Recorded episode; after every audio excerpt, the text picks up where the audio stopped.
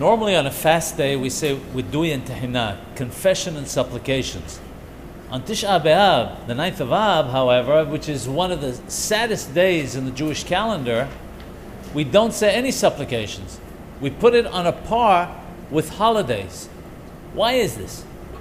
The answer is that indeed Tisha B'Av is considered to be a moed, a holiday. Even though the Beit HaMakdash, the temple, was destroyed on that day, nevertheless the Jewish people were saved from extinction. God, in His infinite mercy, poured His wrath on wood and stone instead. We see the kindness of Hakadosh Baruch Hu that even in a time of anger, He remembers the Jewish people in mercy.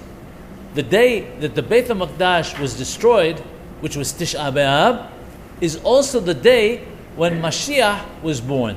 The reason that it is so is to show us that the punishment that came at this time was not because of hatred or cruelty, hasu shalom, but is likened to a father who punishes his child out of love in order to put him back on the right path.